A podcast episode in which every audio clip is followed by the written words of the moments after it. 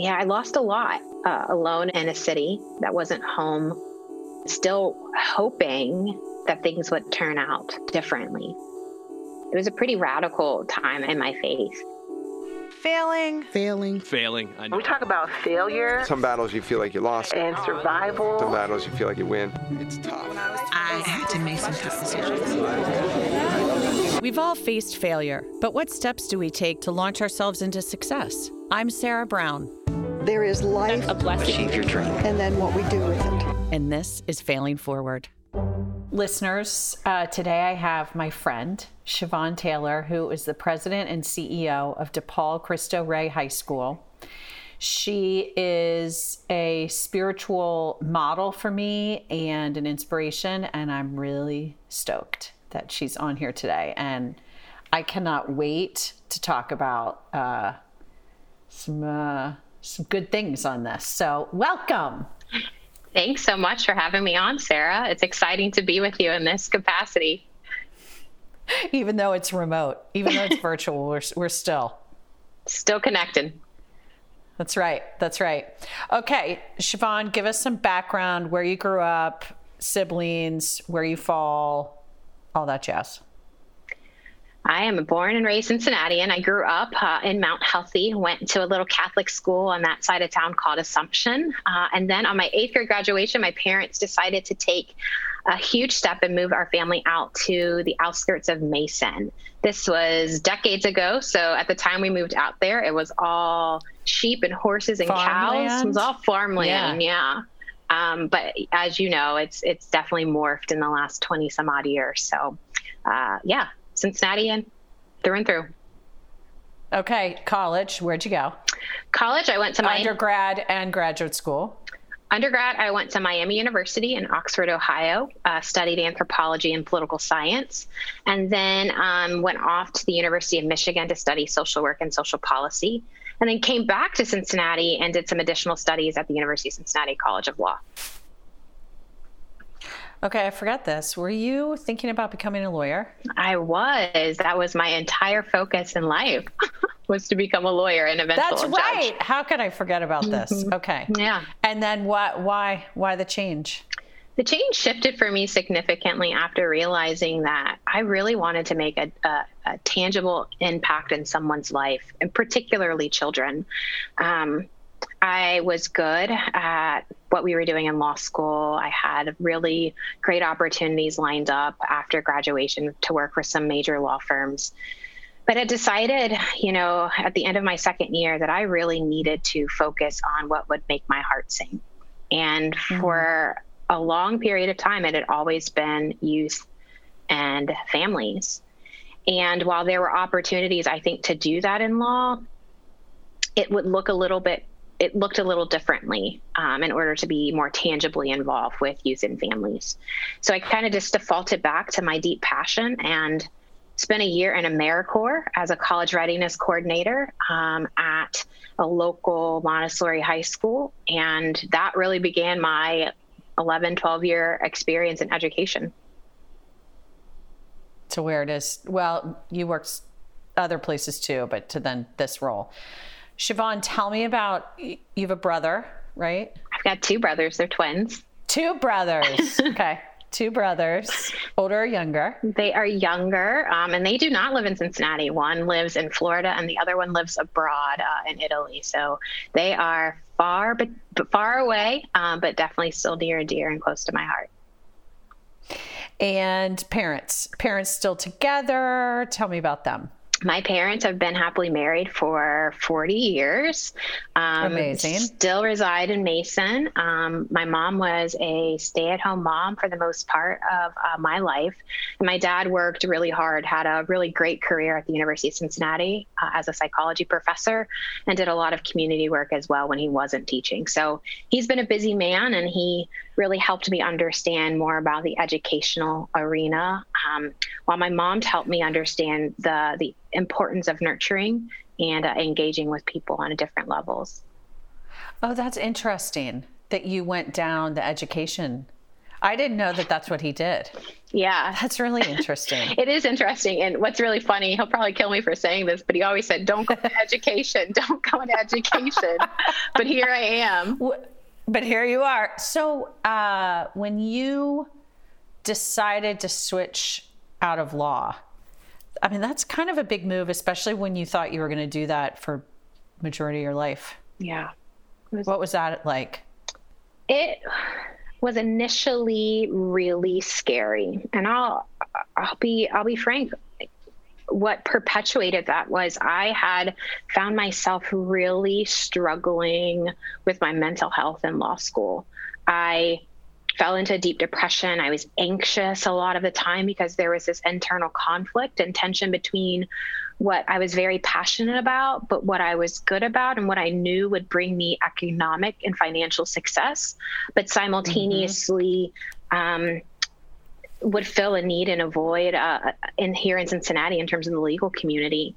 And so I think for me, after I kind of plunged into a deep depression, developed a really, really severe eating disorder that took years to overcome.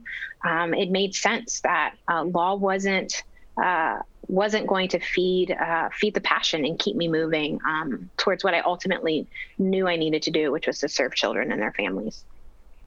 I think you probably know the answer to this, but do you find people that aren't in alignment with, you know, kind of like their best self, that things like that pop up? What do you teach kids? Like, if you see that with one of the kids, like, do you recognize it? Can you see it?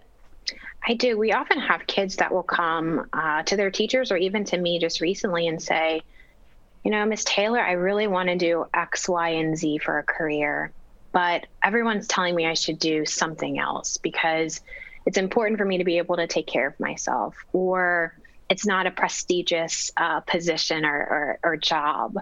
And I always have to tell those kids, follow your passion, follow what makes your heart sing. And eventually, over time, that slow work of God will move you to a place where you'll be able to live out your passion so vibrantly and so well that the compensation will come. It's hard to see that when you're first starting out. You know, as an AmeriCorps volunteer, I was making $1,200 a month. It was tough, you know, moving back in with my parents.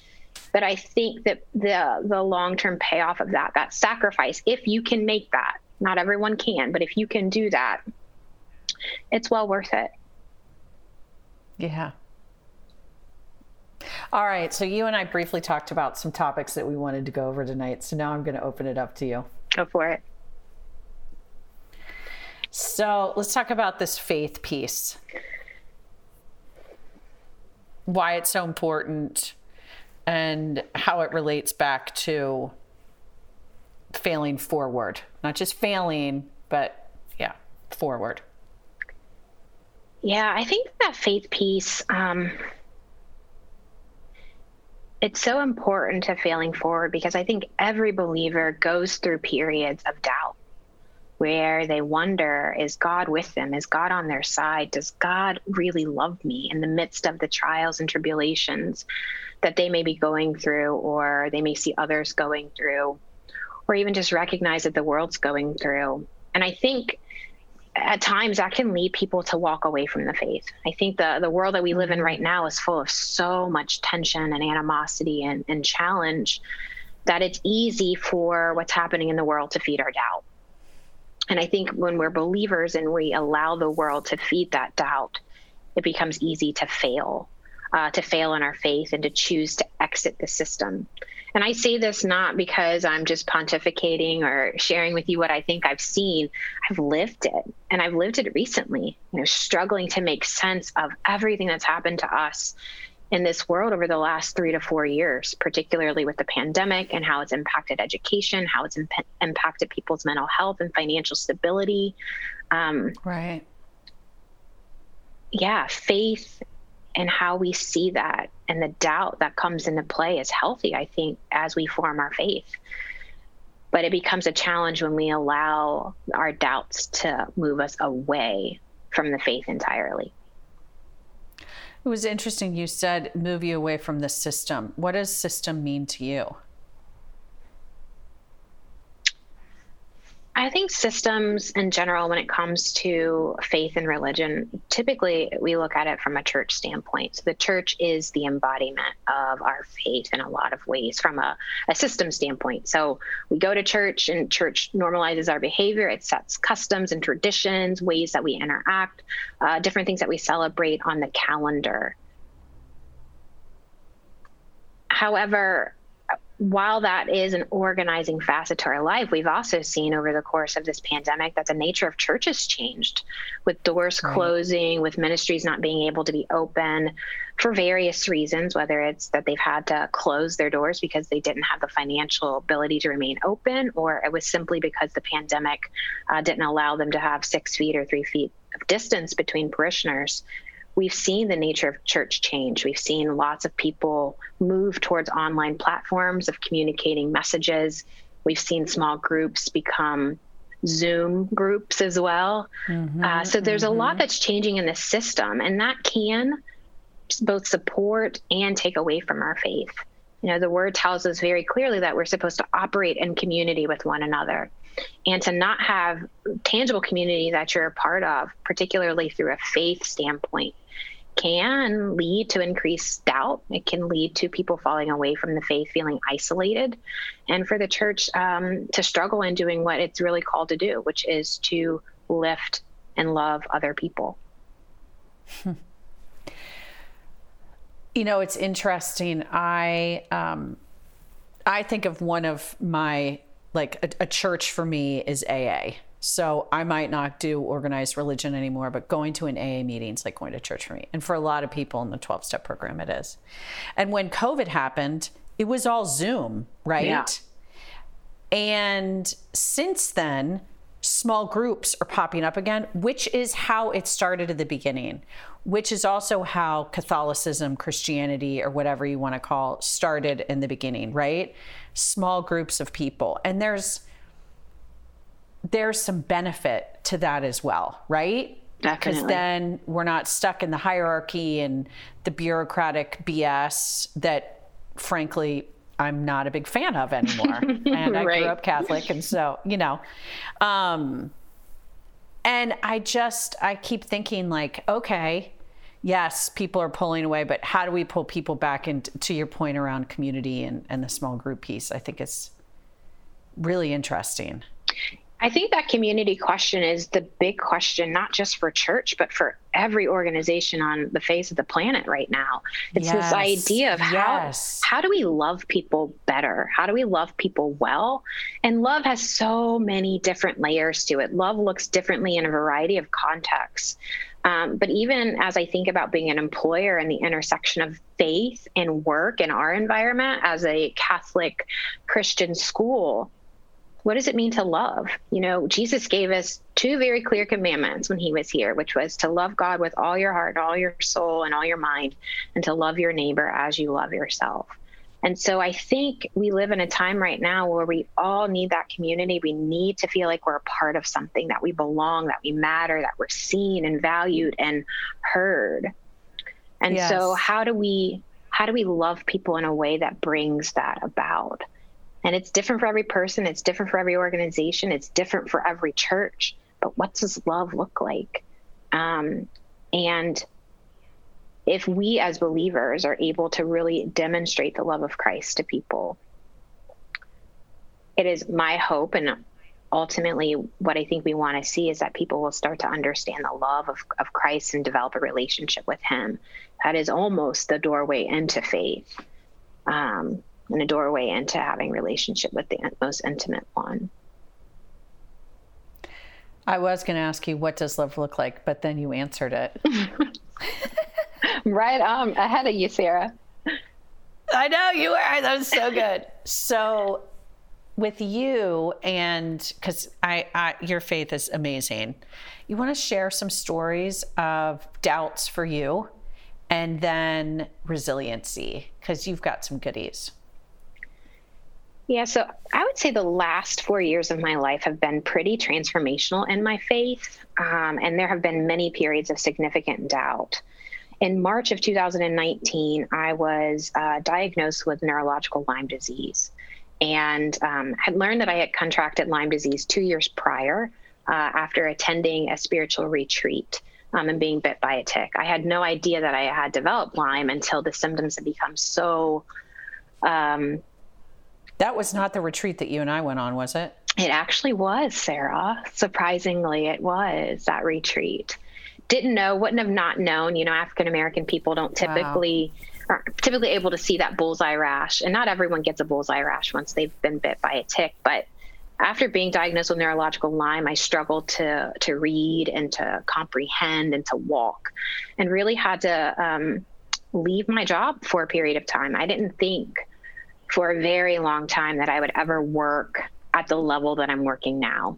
My hope and my prayer was that I would just be able to get a really simple job that allowed me to earn something, to feel like I had some work and some worth in the workforce, and didn't have to be labeled as disabled for the rest of my life. And during that period of trying to work through, why did I have Lyme? What was God trying to teach me in that? What did I do? Is he correcting behavior? Is he disciplining me? You know, all of those different things that we quickly think through and sometimes assume when sure. things in our life don't go the way that we had planned.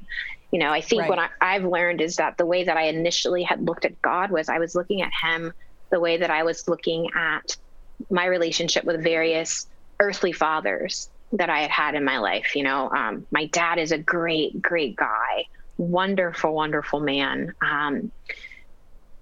But sometimes in life, we can put on God what our experience of humans is, and that's not fair. Mm-hmm. Instead of using God to be what the lens in which we view one another. So in terms of faith, just going through that Lyme journey, really being disabled for 18 months was that's really a difficult long time. Really difficult. Yes. That's a long time.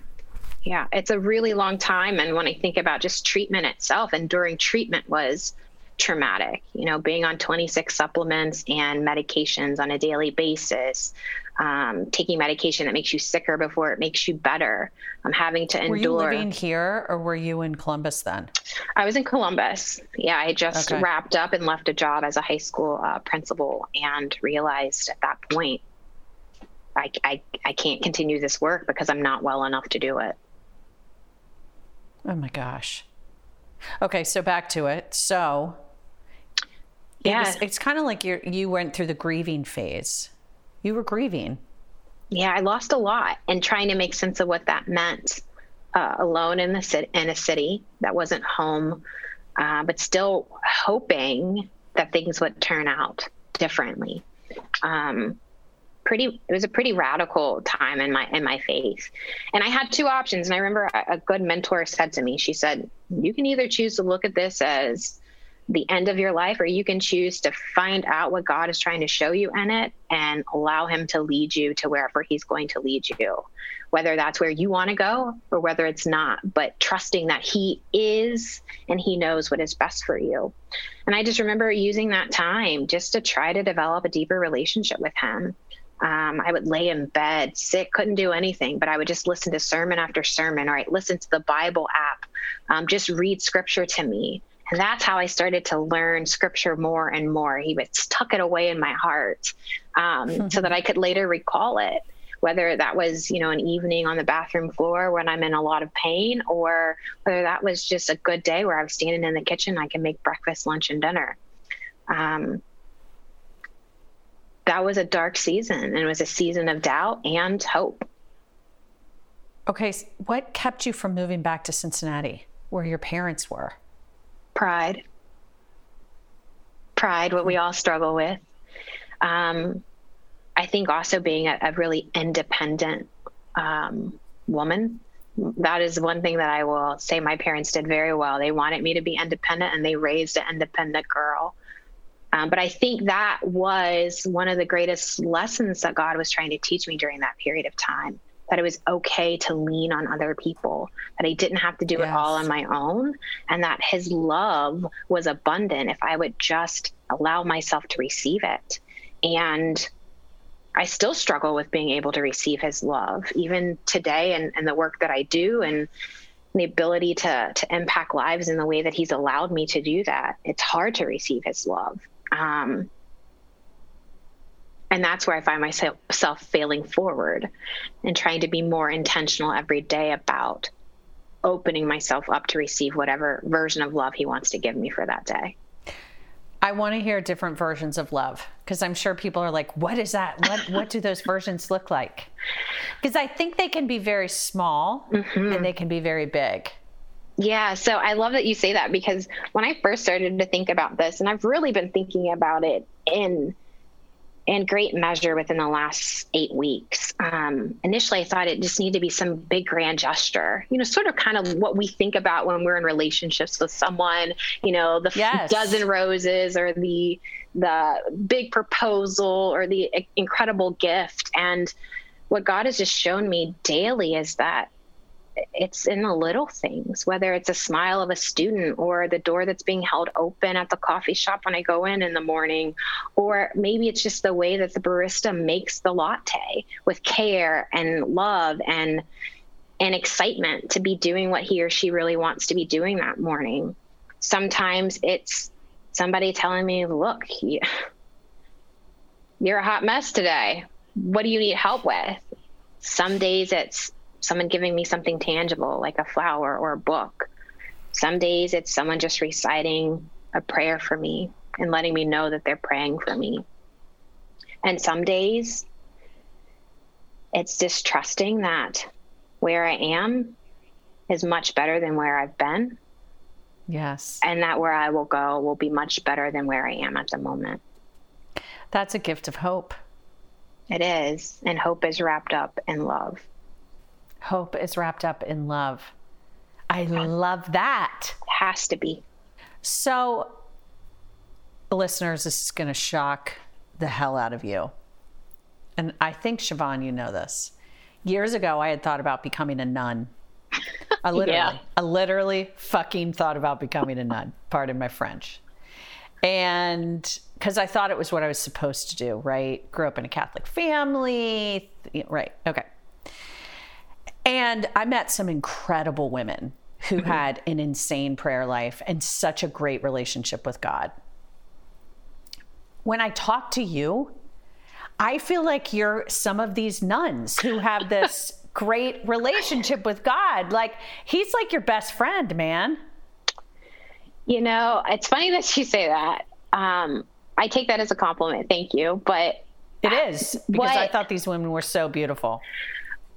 What has really been the catalyst for me trying to develop the relationship that I have had with God, and anyone can have a robust, deep, wonderful relationship with him. That's the beautiful thing about our Creator and God. They were just people that I had never seen such an intensity. Sure. And so that's my model. Well, I think for me, where that stems from is when I fully committed my life to Christ 6-7 years ago, I came to him, and my experience with him happened in a very physical way.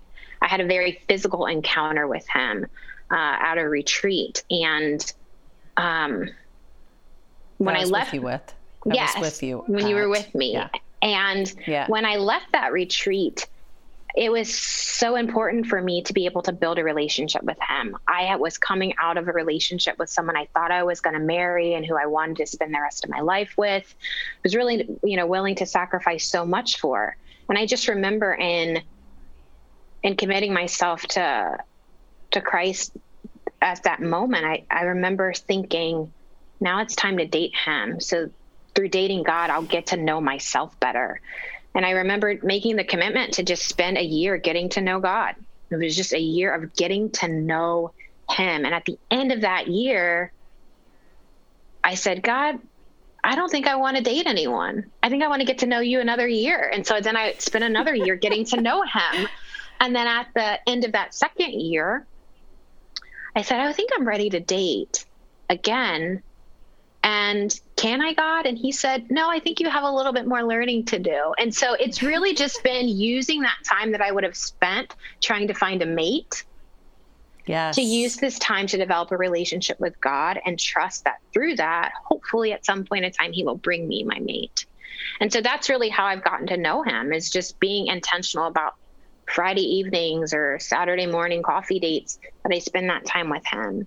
And that's how we've just developed that kind of kinship. So question, did you ever, when you were getting to know, and I'm going to use the pronoun him, did you ever consider him could be a her? Did you ever go down that track at all? I didn't. Because I've talked to some people who have said, I could relate more when my higher power was more of a feminine versus a masculine. And so I just was curious if you. I didn't. Had you more associated with the him? Yeah. And it's just pretty automatic too. I'm sure that has to do with some of the conditioning that I've had and my experience in the church and how I read scripture, but I've always seen God as a him. Yeah. Right. Oh, right. Well, scripture would do that too. So for listeners here who maybe it doesn't matter what faith they have, what are like the 2 or 3 things, and I love the dates, 2 or 3 things that you would suggest to build that relationship with a higher power? I would say it's just essential just to have quiet time, to connect with the spirit that's in you, and to connect with that is around you. I think the gift for me, of being able to spend so much quality time with God has been in the silence, in the stillness. I have a mind that moves 1,000 miles a minute. I can have anxiety out the wazoo if I'm not careful, but it's always been those moments where I've stilled myself or he has stilled me that has allowed me to have conversation, to have thoughts, to have things to come up that need to be processed through the lens of faith and relationship. Our world moves us quickly and we'll get caught up in that rat race. And so I think by being able to pull ourselves back and to go off into a quiet place and to be, is key to being able to develop that relationship. And when you were in prayer and you said, I think I'm ready to date. And he said, no, wait a year. How do you resolve a need that you have and then a possible required desire? You know, what if God is telling you something else? Like, I always struggled with that because, like I told you, the nun thing, I literally was like, this is what I'm supposed to do, but I don't want to do it. Like, literally, it will make me so happy, but I'm unhappy. But I'm like, I have to do this. And do you think that God gives you desire, or how do you figure those things out? Yeah, his word says that he will fulfill the desires of our heart, that he gives those to us. So I do believe that the desires that we have are God-given and that he knows us well. I think the greatest challenge that we have as human beings is being able to manage our expectations and our timeline around the fulfillment of the desires that we have. And I think that's where the trust piece comes in. You know, I had a pastor tell me, you just got to trust in the slow work of God. And it's so true. You got to trust in the slow work of God. Sometimes he will work very fast if he wants to, right? And other times he is trying to make us better people by having us wait. And, you know, as a single woman, yes, I'm still waiting for desires to be filled. And some days that's harder than others to manage and to deal with. But I think what has been the key to my success in being able to withstand that and to stay hopeful has been in being able to have just true, honest conversations with him, to be able to say, look, I'm angry with you about this. I don't understand why you're making me wait. I don't understand why this didn't work out in the past. And I need you to know that I'm mad at you right now and I don't want to talk to you. Or I'm mad at you and I really need you to show me a sign. Just really being able to be fully and authentically yourself with him has been a gift. And I think that's the joy about being in relationship with him, is that you can let him know how you feel because he already knows. We forget that he already knows what's going on. He sees us. He's made us. He knows what his plans are for us, which are good and not to harm.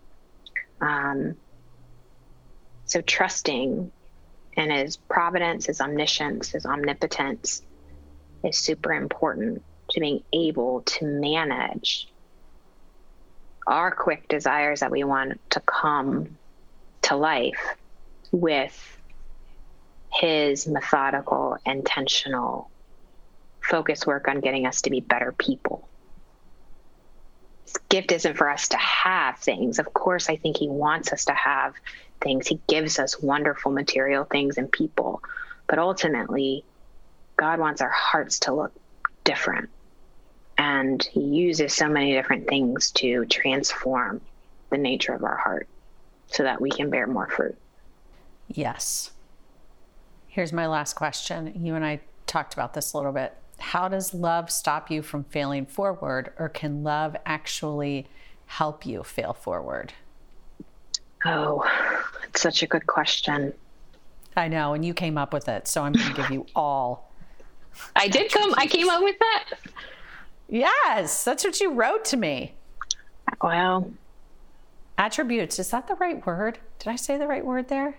Yeah. Accolades. Thank you. Accolades. Well, I think love keeps me from failing forward because when I'm able to receive it, it wrangles my heart back to the reality of who I am and the reality of who God is. And that's really important because when I lose sight of who I am, and when I lose sight, most importantly, of who he is, the doubt takes completely over, and it can put you in places of darkness and disbelief and negativity and frustration to the point where your heart just gets so icky. Mm-hmm. That's a really good technical term. Just really icky. Wouldn't that be though just failing? And then love is what helps you fail forward, right?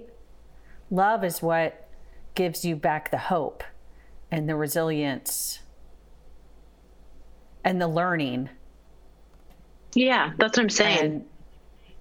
When your heart's a mess, love wrangles you back. It pulls you back to what's true, right? And that truth allows you to be able to move forward in hope. Got it. But if you don't receive the love, then you don't allow it to bring you back to the truth. It gets icky. It gets messy. But there's also beauty in mess too. Right. There is beauty in mess. However, though, when love is shut off, love for self, love for others, receiving love from people, for me at least, it's easy to fall into that habit. And until I ask for help, which I tend to do from a higher power for me, mm-hmm. I can't get out of the ickiness. Yeah, it's hard. And that's mm-hmm. that piece of surrender, right? Where you realize that you can't do 100. It. 100%. Maybe similar to the eating disorder for you, and for me it would be drinking. Mm-hmm. Like I have to surrender that. I cannot control that. Completely. Can't do it. And for other people, the thing that you might need to surrender is people pleasing, or it might be, managing your anger, or it could be that you spend money all the time and you don't save. Right. Like it can be so many different things, but surrender is critical. And just remembering where you are and who you are and whose you are in the midst of all of it. I think, what I'm coming to learn is that God wants to heal us, that it's his love that allows us to be healed. And when you think about so many of the questions that Jesus asked people in scripture, do you want to be healed? I never really thought about that until 7 or 8 months ago. I thought, why does he keep asking people that? Well, he's asking people that because it's a question. It's a heart check.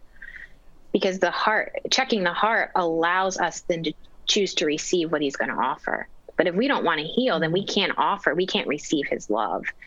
And so ultimately, we know that we're broken people, but his love is what heals us. And we have to be open and willing to receive that love and be willing to heal with it.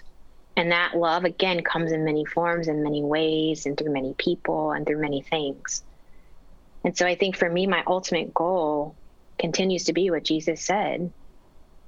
Love God with all my heart and all my soul, and love others as much as I love myself. And so if I'm able to love him and love others, then I believe that the wounds of my spirit will be healed. And hopefully I will continue to look more and more like him each day. I want his heart. I want his heart, and I want to be able to be that vessel of his love to others.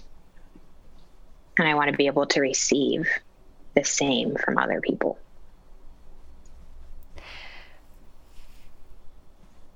I think your students are so lucky. Thanks, Sarah. I think your students are so lucky. Your love. Thank you for being on here today. It's been like, I was looking forward to it since we were texting. Me too. And listeners, if you want to see an incredible school model, check out DePaul Cristo Rey. It's not just in Cincinnati. There are multiple locations, right? Around the country, 38 schools like us in the Cristo Rey network. Yeah. And we actually have one of Siobhan's students. She's an intern for us right now, and she's amazing. So thank you, my friend, for being on today. Thank you for having me. It's been a joy, Sarah.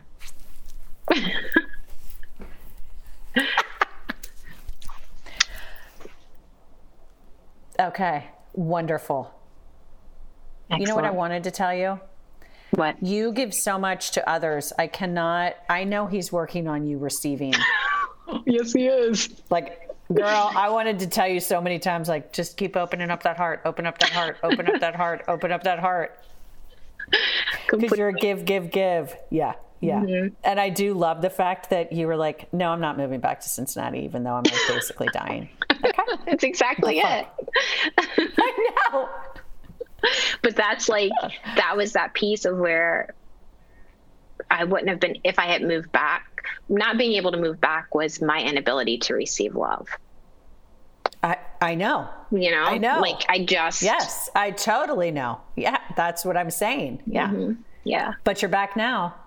I'm back now, and he is teaching me how to love in different ways, and he's teaching me how to receive love, which can be really hard when you lead an organization, you know, when you're expected to do so much. Yeah. Yeah.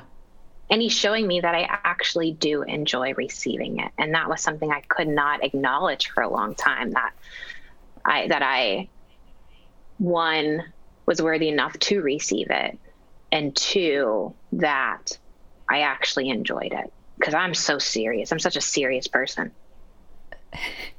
Yes, but you can have the giggles too. Where did that come from? Which part? The... more of a challenge receiving. Was that modeled for you? Was that, where did that come from? Are you just more cerebral? I think it was a blend of my personality, but I also think it was the way that race and gender intersected in my life. So as an African-American woman, you're always working against a stereotype that does not reflect you well. And so I think for me, the push and the focus on academics and trying to be the exact opposite of that stereotype put me in an independent woman kind of piece. And culture bolstered that up for me generationally. I'm the Beyonce generation, right? So that's about independent women. Literally, that was the song in my head. Mm-hmm. Yeah. And so I think for me, trying to work through that, trying to fight stereotypes, trying to be liked enough to be able to get access to and opportunities to do things that many would have said I don't have access to and shouldn't have access to, really drove the need to do and to not receive, because I always had to prove my worth, prove that I was good enough, prove that I was lovable, prove that I was smart, prove that I could do the work that you were asking me to do, because the stereotypes would tell you that I couldn't. And so I bought into that narrative. And now as a woman, God has really spent the last 6 years in earnest helping me rewrite that. And that was also a big part of the eating disorder too. I was going to say that too. Yeah. Not skinny enough or whatever. Yeah. Exactly. Yep. Would you be okay if we left this in? It's kind of an outtake, but yeah, really had some amazing. I'm okay with that. Okay, listeners, we're actually going to say goodbye one more time. Okay, bye. I love you. Bye. Thank you.